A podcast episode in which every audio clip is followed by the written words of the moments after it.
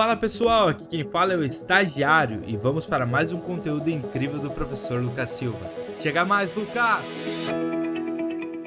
Vem comigo para o módulo 2 e iniciamos com a aula de código Ambima de distribuição de produtos de investimentos. Bom, como a gente viu lá no módulo 1, a Ambima ela é uma autorreguladora, ela é uma associação, ela é um clube que cria regras complementares à legislação que são os seus códigos, para tornar o mercado mais leal, para tornar o mercado mais competitivo, para tornar o mercado mais atraente para os investidores. E a sua prova pede um código específico que é o código de distribuição de produtos. O que é distribuição? Né? Distribuição é a comercialização, é a venda.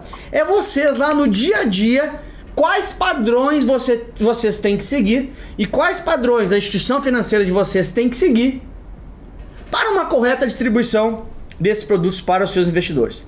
Aqui, galera, vou dizer uma coisa bem sincera para vocês. Não tem muito que eu consiga somar nessa aula. Vocês sabem que eu tento explicar tudo no detalhe para vocês, com cuidado para vocês, mas realmente aqui eu não consigo somar muito. É muito mais uma leitura da apostila do que efetivamente alguma coisa que eu possa somar nessa aula aqui, tá bom? Infelizmente é mais ou menos assim, tá? Então essa Ambima, ela é um clube, ela é uma associação, ela faz uma ideia de autorregulação, ou seja, regular ela mesma, regular o próprio mercado que ela faz parte, que ela é criada, tudo bem? Quem é que faz parte disso então? Os bancos, as gestoras, administradoras, as corretoras, as distribuidoras. Toda essa galera faz parte dessa associação. E o que, que é o Código de Distribuição de Produtos? É uma lei para regras de distribuir os produtos, de comercializar os produtos, tá? Então ele traz princípios e regras de como devem ser distribuídos os produtos de investimentos.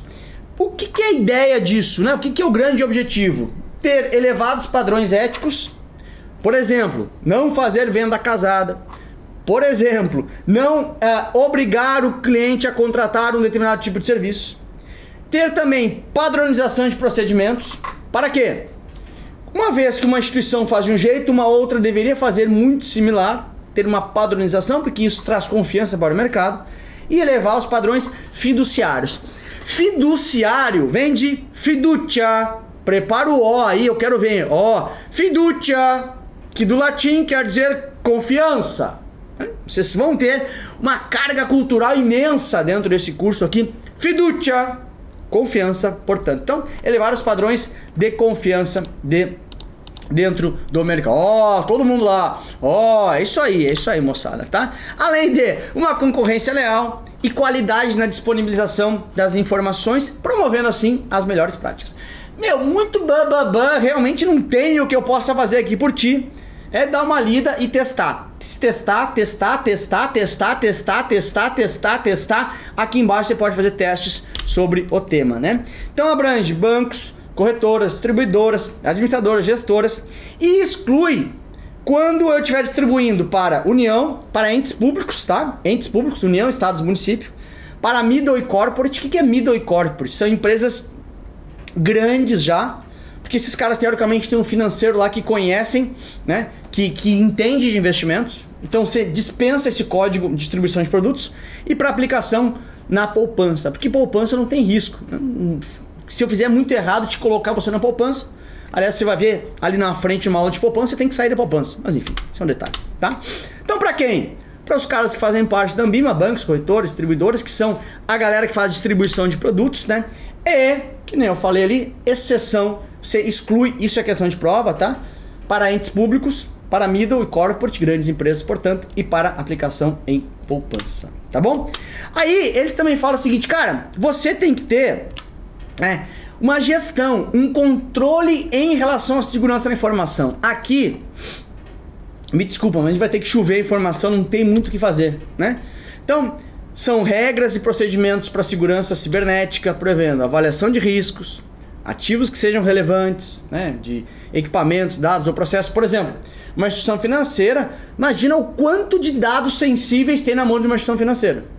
Então você tem que ter uma correta gestão da segurança da informação, porque se você não tiver essa correta segurança da informação, Pô, hoje tem Lei Geral de Proteção de Dados, LGPD, etc, para justamente prevenir essas vulnerabilidades e ameaças, né? Então, também você precisa na sua gestão de segurança da informação descrever os mecanismos de supervisão de cada risco, etc, criação de um plano de resposta a eventuais incidentes e como recuperar.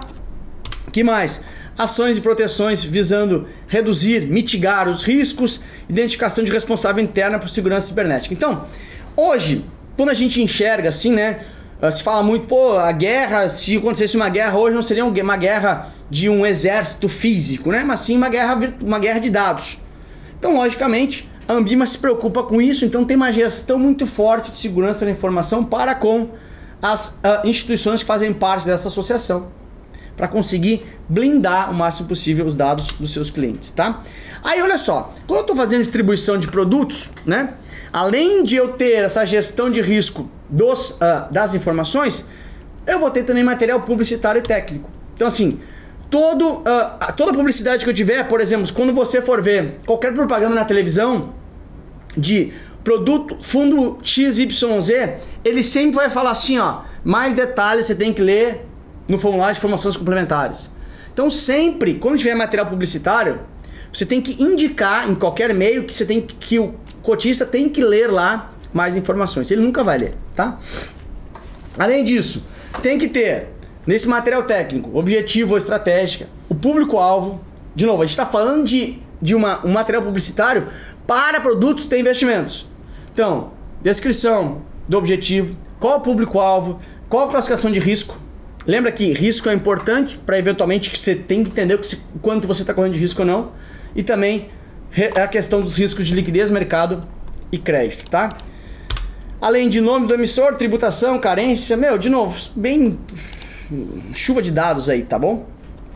Sobre material publicitário em distribuição de produtos. Bora? Então olha só, cara, questão de como que isso pode vir na sua prova. Em geral, ele vai perguntar sobre diretrizes do código, diretrizes da Ambima. Então vamos lá, bora. Pegar aqui. Bora. O estagiário aprovou no exame certificação CPA 20, tudo bem? No entanto, a parte que apresentou maior dificuldade foi sobre o código de distribuição de produtos. Sobre esse assunto, uh, afirme: 1. Um, apenas bancos devem seguir o código. É somente para bancos que o código de distribuição se aplica? Não. Bancos, corretoras, distribuidoras, etc. Tá fora. Vamos lá. É uma obrigação, é uma obrigação nos uh, estarem nos avisos de publicidade que os ativos não possuam FGC caso sejam dessa classificação. De novo, FGC, Fundo Garantidor de Crédito, você não viu isso aqui ainda, né? Porque a gente está no módulo 2, ou dependendo de que certificação você está fazendo. Mas sim, você tem que ter essa classificação sobre o FGC, tá bom? 3. É uma obrigação estarem nos avisos de publicidade que as projeções futuras de rentabilidade sempre irão se concretizar. Meu, olha só. É bem pelo contrário. Eu devo dizer que, que rentabilidade passada não é garantia de rentabilidade futura. Eu não tenho como dizer que as projeções de rentabilidade irão sempre se concretizar. Porque efetivamente não irão. Ou muito dificilmente irão. Tá bom? Então, o que eu tenho que dizer é que rentabilidade passada não é garantia de rentabilidade futura. Tá bom? Essa questão foi baseada em prova, tá, gente? Eu tinha sem querer passado, mas essa questão foi baseada em prova, tá? Então é mais ou menos assim que ela pede. Lembrando que aqui embaixo na plataforma você pode praticar mais questões sobre esse tema. Então, não tenha medo. Estou com você. Estamos juntos. Está recém começando o módulo 2 e vamos até o final. Beijo. Bom, se você chegou até aqui é porque você curtiu esse conteúdo. Então faz o seguinte, manda ele para um amigo e não esquece de nos seguir nas redes sociais. Valeu, tubarões, até a próxima. Tchau.